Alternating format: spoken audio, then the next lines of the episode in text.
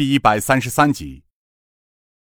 洛宾脸色一白，我不相信，但是我也不知道为什么李哲和赵飞会死。他们明明从来都没有和任何人结怨，更不存在招惹其他人。这只是你们这么说而已。我深吸了一口气，开始进入正题。听好了，洛宾，我现在要问你的，都是至关重要的问题。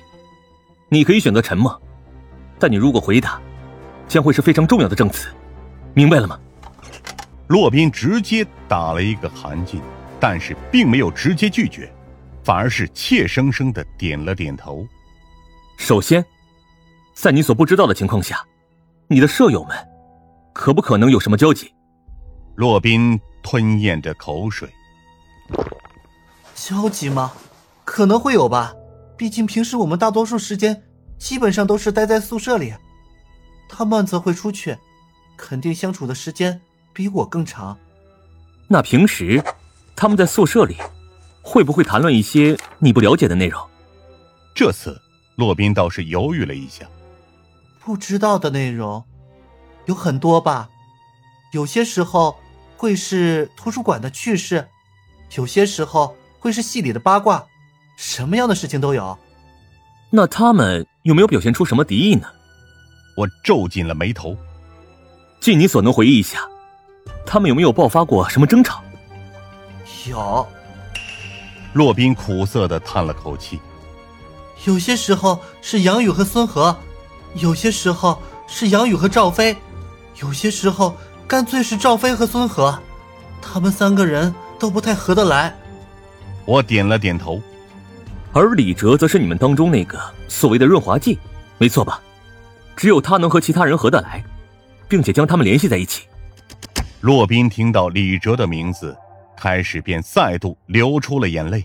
没办法，我只能等他稍微冷静一些，才拍了拍。他的肩膀，不用在意，这只是一些例行提问而已。我接着揉了揉眉头，猛然想起了一个小细节。你说孙和更换女朋友的速度相当快，对吧？洛宾不好意思的点了点头。是的，我不认为这是什么好习惯，但他对此习以为常。而且孙和也不是坏人，他对我们都很大方，经常请我们一起吃饭。标准的富二代公子哥作风嘛？我摸了摸下巴。那你知道他的一些女朋友的联系方式吗？这次洛宾倒是立刻红了脸。我肯定是不知道的，但是……他随后轻轻指了指摆在孙和桌子上的一本日记本，那上面大概都有他们的联系方式。日记？什么样的人？会把前女友的联系方式全部记录在日记上。看着洛宾紧张的眼神，我随之走了过去，轻轻拿起了那本厚重的日记，看起来已经有些年头了，而且从纸张膨胀的程度来看，这里面记录下来的东西也不少。不过，就在我打算翻开的时候，洛宾立刻阻止了我：“那个警官，翻看他人的日记。”好像是不好的，我一阵愕然，转而才苦笑了一下。哈，的确，你说的没错，这种行为确实不值得鼓励。但有些时候，为了追求结果，我们也顾不上那么多了，就当做是例行取证吧。